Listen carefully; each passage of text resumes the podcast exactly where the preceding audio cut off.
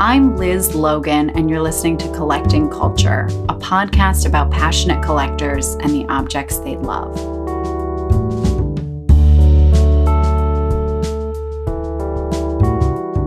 Katie Haegele is a writer, editor, and compulsive zine maker who lives in Philadelphia. She's been involved with the zine community nationally for about a decade. She frequently teaches zine workshops and has even turned a room of her house into a zine reading room where she and her husband host events. Then there's a whole other side of Katie. She's a connoisseur of all things secondhand, everything from decor pieces to records to furniture. Just about everything she owns was found at a rummage sale, a yard sale, or a secondhand store. She began dressing in thrift store clothing when she was in high school and hasn't stopped since. Katie even wrote a book about how much secondhand shopping means to her. It's called White Elephants on yard sales, relationships, and finding what was missing. I talked to Katie first about the world of zines and then about her favorite aspects of secondhand shopping and the missing things she was searching for. So, how did zines come about? Like, why did this trend happen in the 90s? It seems to me that it might be a, a precursor of the whole self publishing craze of the last decade. Um, but what? Why did people start doing this? There, people have different ways of describing the history of zines, but the the what I what I see as the most it, it depends on how open you want to be to like defining what a zine is and then and then how far back you would go with it. The word comes from fanzine which was a thing that people started doing like in the 30s and those were science fiction uh, fanzines. Uh, people published their own stories and stuff. So that so there's that right? And that was it was self-published and um, distributed through the mail largely i think um, then in the 70s, and then there was like mimeograph stuff that like Allen Ginsberg and those guys did in the 50s and 60s, and they that was self-publishing too. And they they they used mimeograph machines kind of before the photocopier came along to be like the inexpensive, easy, accessible thing. So they were doing that too. And then in the 70s, when punk happened, there was the bands and there were the zines and photocopiers uh, just as they are now were like everywhere and it was really inexpensive to make copies and that was like this revolution of of self-publishing of a kind.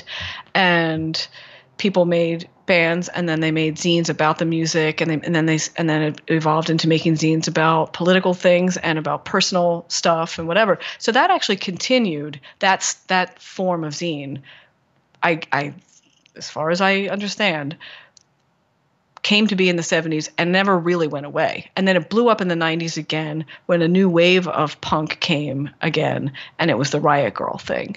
Because the, the young women doing Riot Grrrl punk bands also published zines, and it was a way of sharing their ideas in both formats. And it just birthed this whole movement of people writing on often highly personal topics and then publishing it.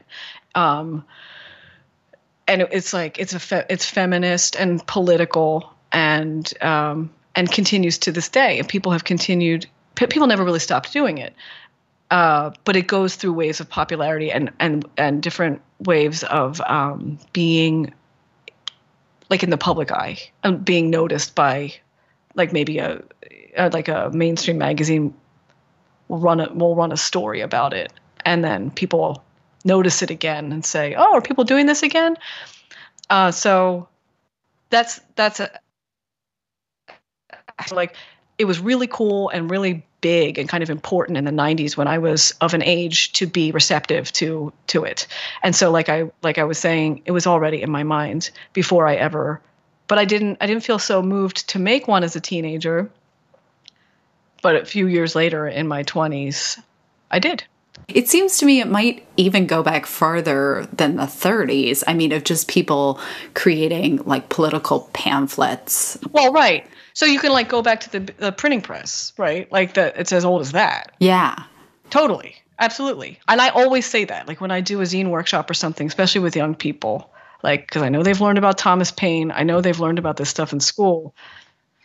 We don't have to call those zines, and that's not what anyone called them then, but it's the same thing.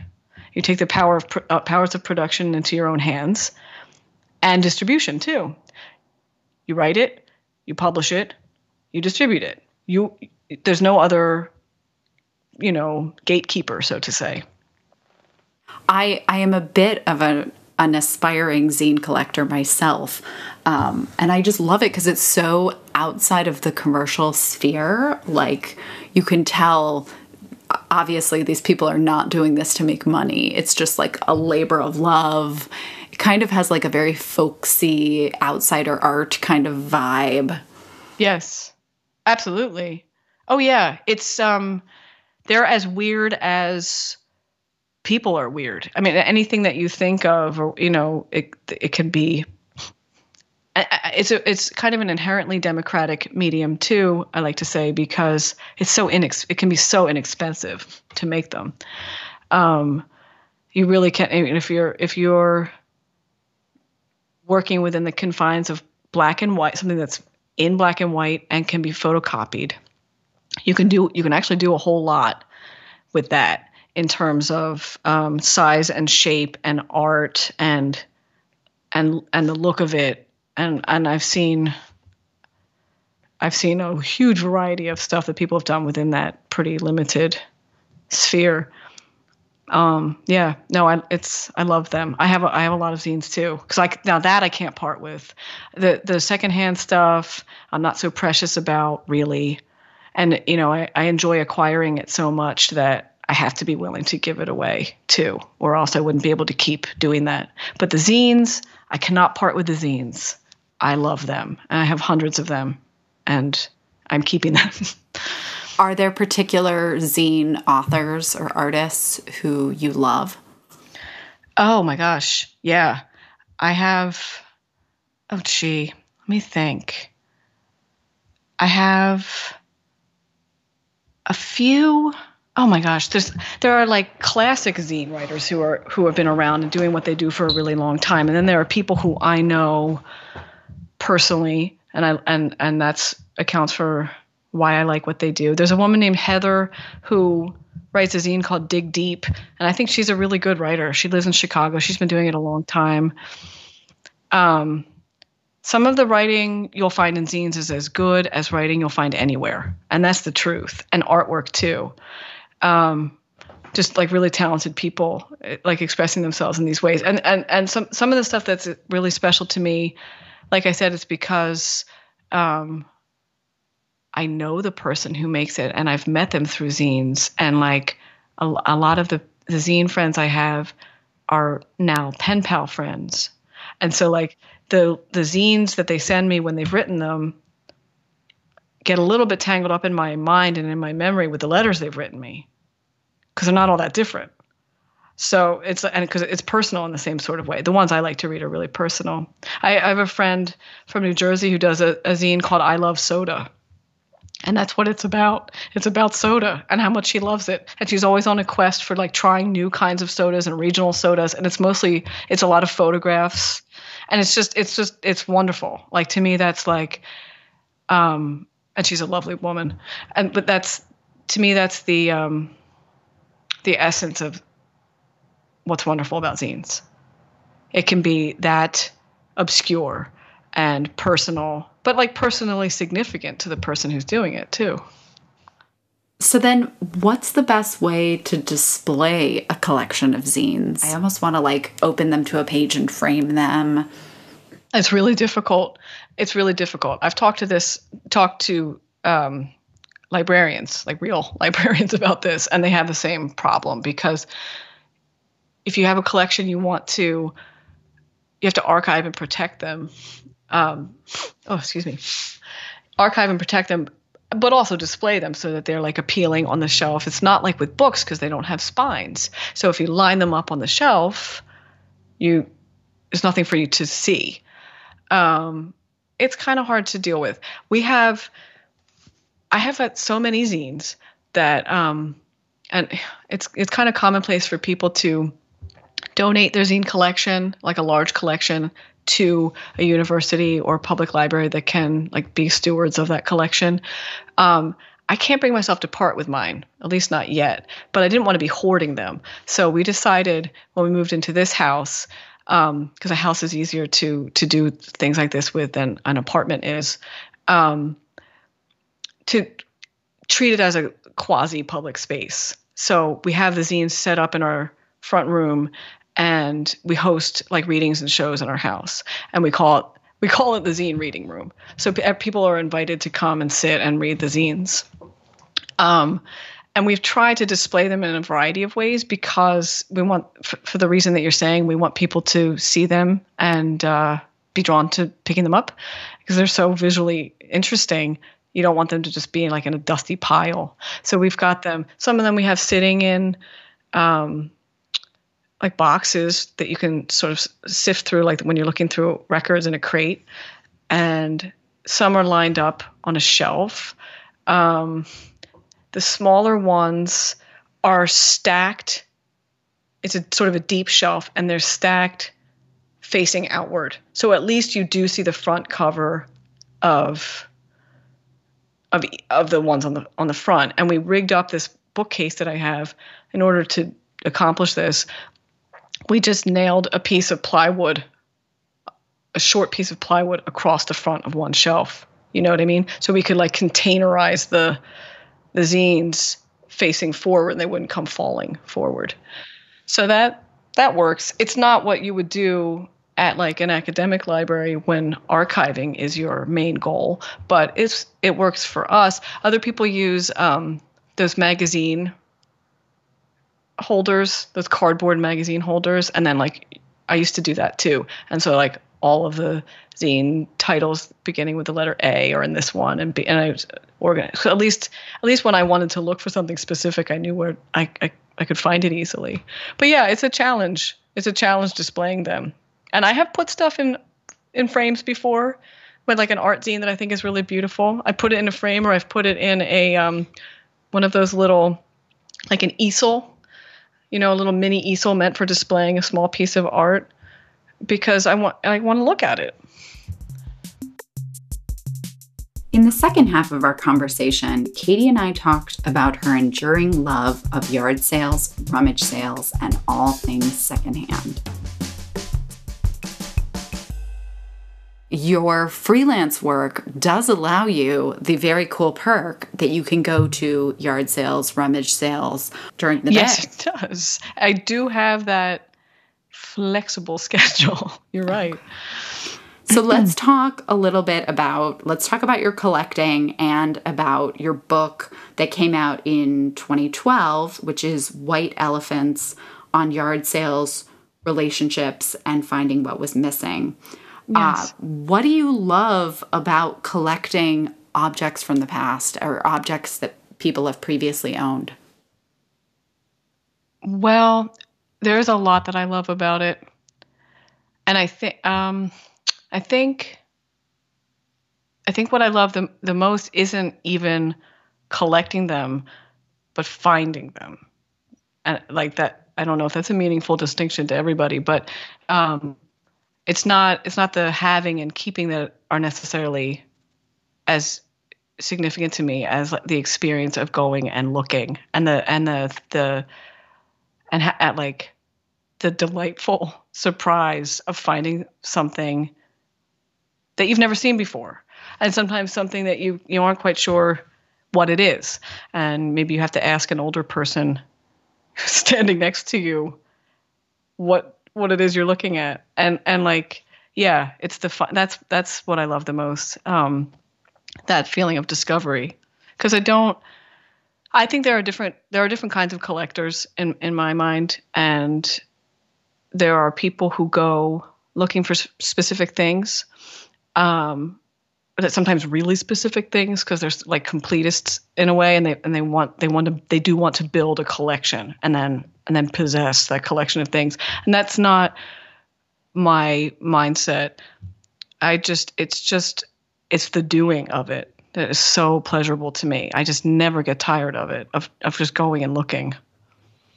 Yeah. I I agree. I totally agree. And I find it so distracting. And when you talk about in your book that that your father had died and you were living with your mother and your you and your mother were doing this together, I just one thing that struck me is like this must have been so pleasurable in its distraction, like its ability to take you away from something really sad.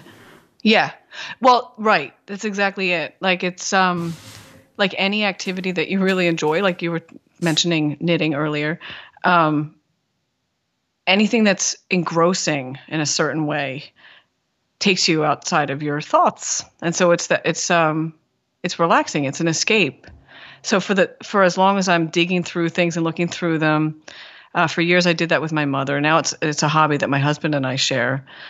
Um, we we're not i'm not thinking about anything else i'm not stressed out about anything else you know like any like any activity that like i say is really engrossing it it, it, gives me that yeah plus it opens my mind to all this other stuff that, that I can incorporate into my life, new hobbies and new books and new ideas. And as you say, you're learning about these yeah. things that you haven't seen before. It seems to me like it's almost a little bit like going like going to a museum. In fact, yes. there is an exhibit at a museum here in New York at the Jewish Museum that's called Take Me, I'm Yours. I'm not sure if you have heard of no, this. No. Um, you can actually take things from the exhibit. like it's yeah, maybe you need to come here and do this. I'm writing it down. Okay. It down. Maybe you need to come and we'll go do it together because I haven't been yet. Oh, let's go. Yeah, and it's about like the act of of collecting and and interacting with things and then being able to choose something and take it. I yeah, it sounds really awesome. Oh, sounds perfect for us. cool. I'm actually jealous I didn't think of that as an exhibit idea. That is so neat. Yeah. I'm also really happy and and slightly envious uh, that your husband shares this hobby with you. well, um, it's, dangerous. it's dangerous. Yeah. We both do it and then we bring a lot of stuff home. Yes. So that's a yeah you got to keep your eye on that. See my husband likes he'll go to some yard sales with me or some sales. I think he, like the fact that it excites me so much kind of stresses him out because he, he he has more of a minimalist tendency and he he's very organized. Oh. He's an industrial designer so he oh. likes things very like clean and functional uh-huh. and it that stresses me out a little bit. I'm like I'm, I'm too disorganized. That, though I, I there are times when I when I do wish that that was that I was that I were like that. I'm just not. I've just accepted I'm not a minimalist, and that's just the way it is. And I get a lot of pleasure and, and real joy out of out of things, and sounds like you do too. But uh, that aesthetic is is really oh I have this fantasy that I don't expect to ever realize that one day I live in a house that's so big that one room, one room can be the empty room. Oh my gosh, that is a fantasy. Yes, it's a ridiculous fantasy, but I like, oh, I could just go in there and go.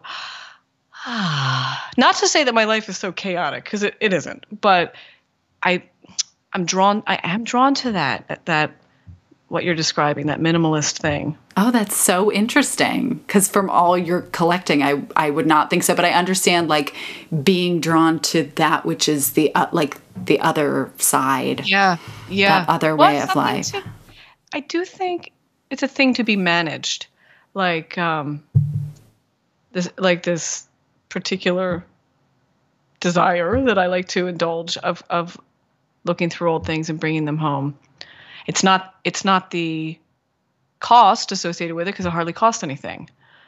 Um, right. So on the one hand, I, I, I used to give myself permission to get anything I wanted because like it didn't cost anything. Sometimes it, sometimes it, like I find stuff perfectly useful stuff that my neighbors are getting rid of. It's free. It's trash.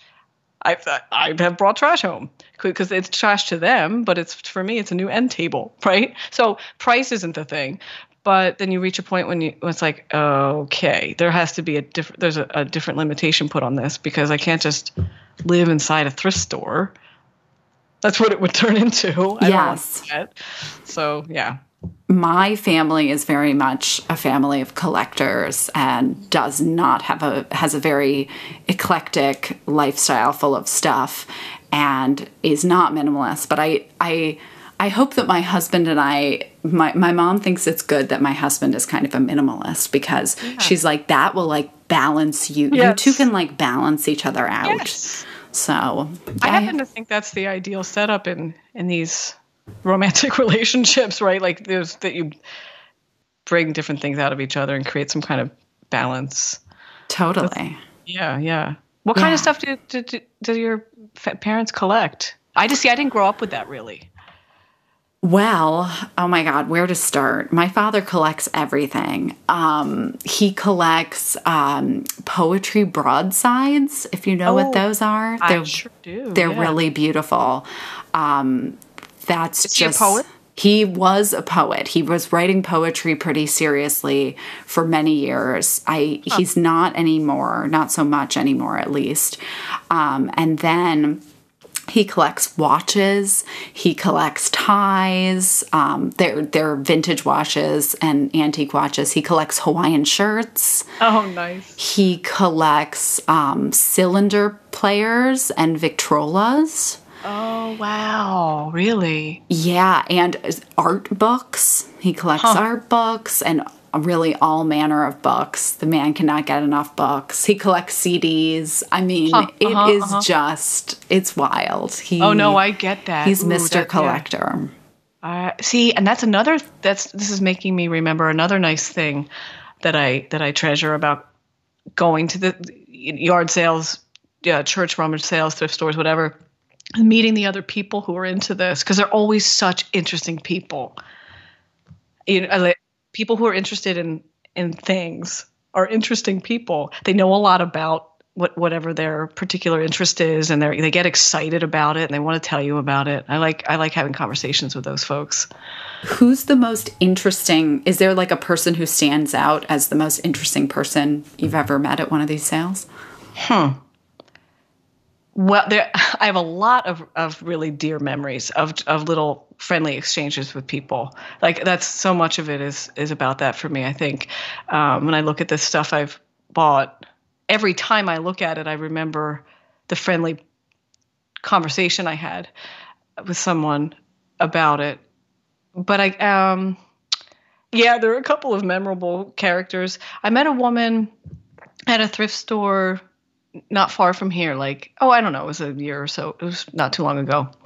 And I was in the craft section of this store uh, looking through yarn and, and like embroidery floss and stuff because I like to do I like to do embroidery.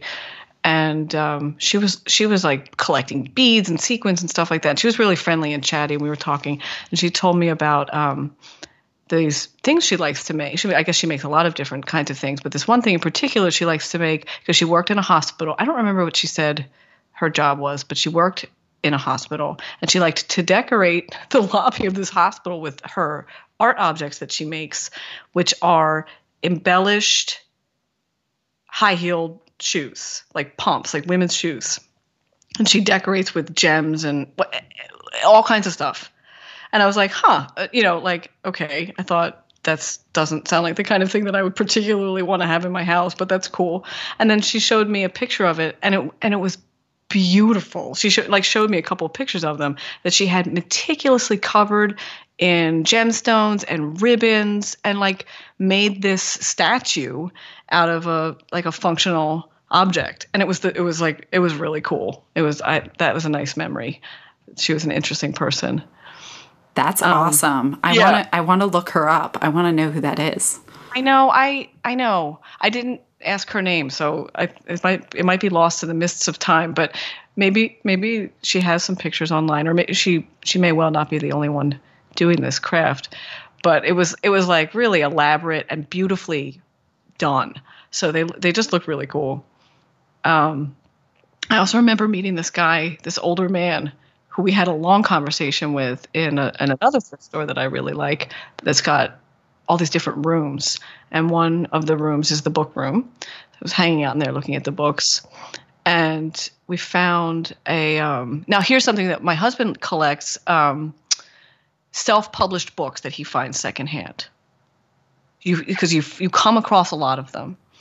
Um, and self-published like on a particular topic or no, they. It's, I think it's most. I would say it's most often poetry because making poetry chapbooks is like a sort of a time honored thing to self-publish. It's different. It's different now. Um, people self-publish all kinds of stuff because you can do it more affordably with the digital, like on-demand printing, um, and he'll collect those too.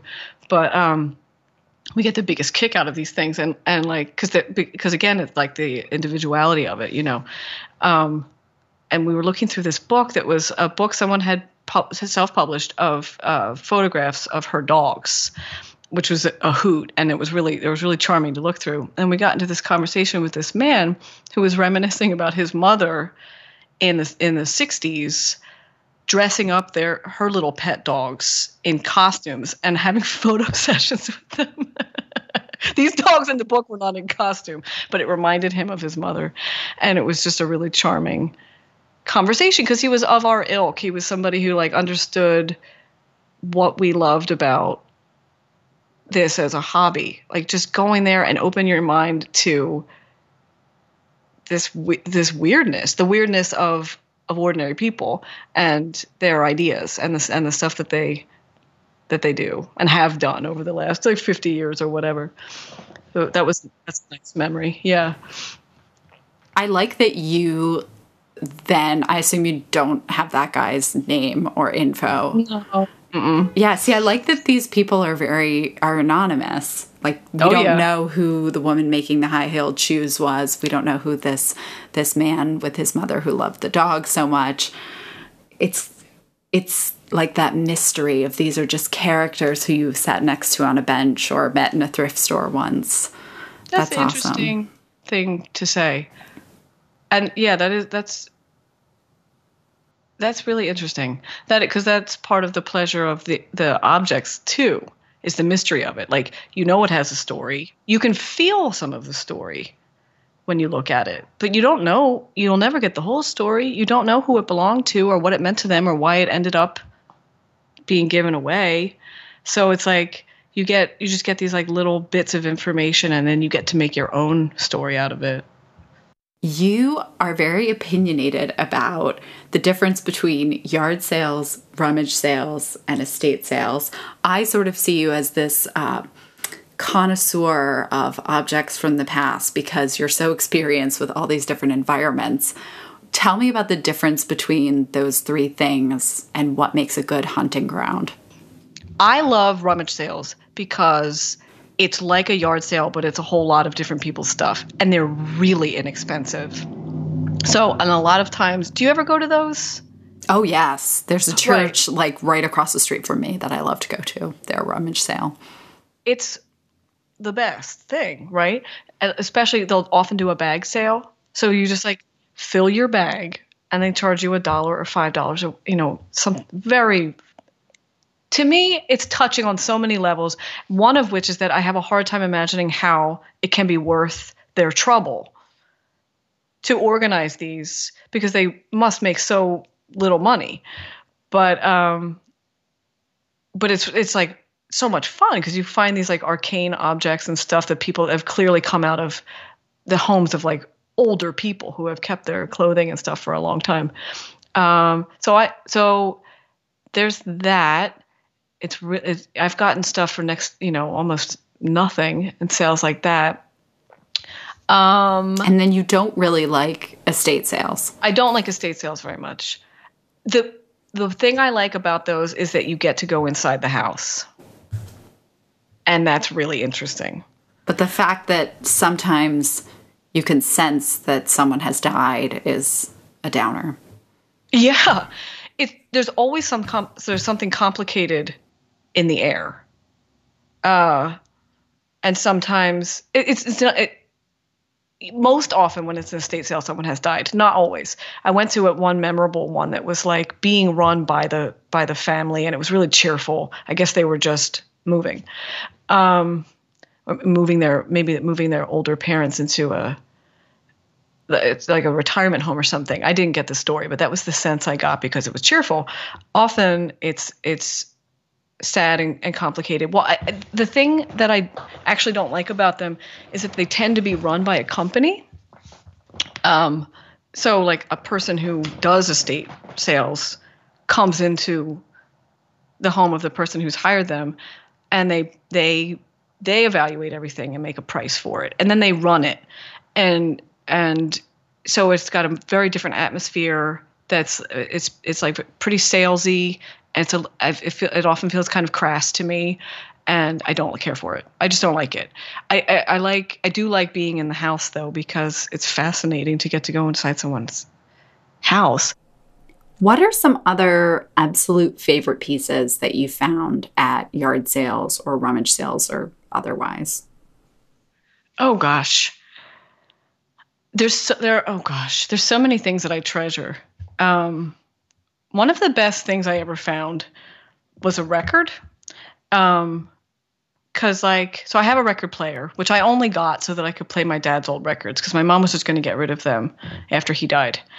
And 10 or 15 years ago, nobody wanted their old records anymore. So I would just, I just got them for really cheap. And I found one that was a Gladys Knight record. I don't remember what it was actually. I don't remember which album it was, but I bought it because the the person who had who had bought it originally many years earlier, like in the 70s, had taped I sort of saw this piece of paper inside tucked inside where the record was and I didn't want to make I didn't want to yank it out of there and look at it while it, like while I was standing there at this um, I think it was a church sale. I seem to remember buying it from somebody who was not the owner of it. But I still didn't want to be like yanking it apart.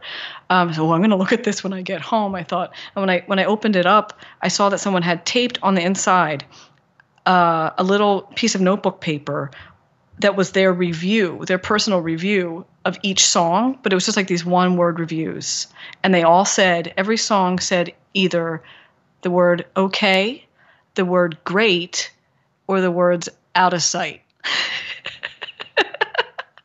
Which is just the best thing I've ever seen. So I kept that record and I kept that piece of paper too. And I still have those and will treasure them forever.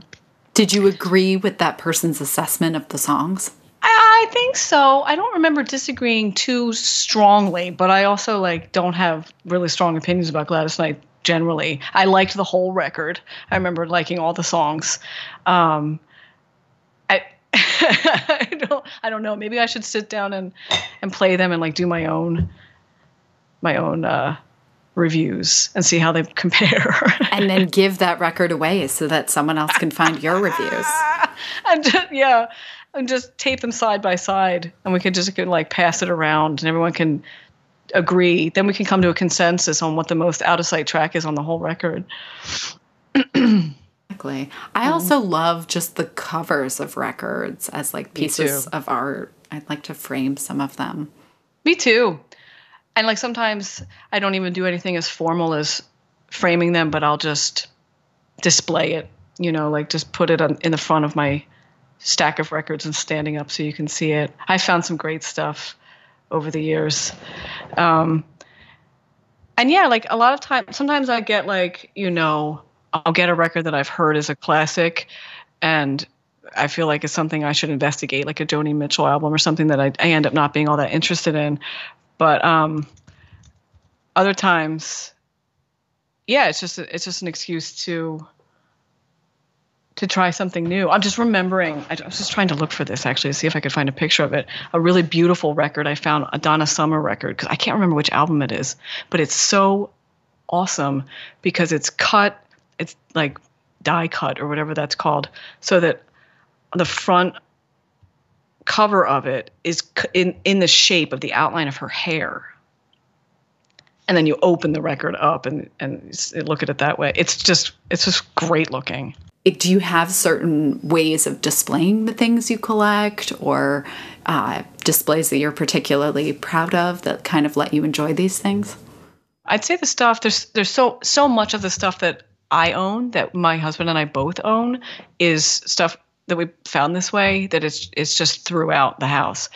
Um, like I'm sitting here at my desk right now and I, I'm looking at a plate that I bought, like a decorative plate that I bought at a yard sale that is just covered in doodad, you know, decorative doodads of birds and flowers and curly cues and things. And then on the inside, in like very ornate lettering, it says, "Never underestimate the power of a woman." And I just I love this thing. So like I have that I always have that hanging by my desk because it feels appropriate that I should have it where I'm working. But I'm uh no, I mean honestly, Liz, like almost everything I own is secondhand. So it's just it's that's just what's in the house. Like I will say I get a huge amount of pleasure when I on any given day when I get dressed and I look down and I can say truthfully that every single thing I'm wearing is something I bought secondhand. I mean not not my socks or you know, but the top and the and the pants and the shoes and the earrings and the jacket. Like I that pleases me so much. So I don't know if that that sort of counts as displaying things. I guess. Um, yeah, but really, it's looking around this room. It's a lot of a lot of old stuff. Katie's new book, which is called Cats I've Known, will be coming out in September. And if you can't wait till then, she already has a cat zine available for purchase through her Etsy store. To learn more about Katie and her work, check out her website, thelalatheory.com. The music and editing for this podcast was provided by my co producer, my brother Andrew Logan. More of his work can be found at logansound.com. If you enjoyed this podcast, we'd love it if you'd subscribe, rate us in your podcast app of choice, and tell your friends. For more photos and details from this and our other episodes, visit collectingculturepodcast.com or show us your own collection by tagging Collecting Culture Podcast on Instagram. We'll be back next month with another collector.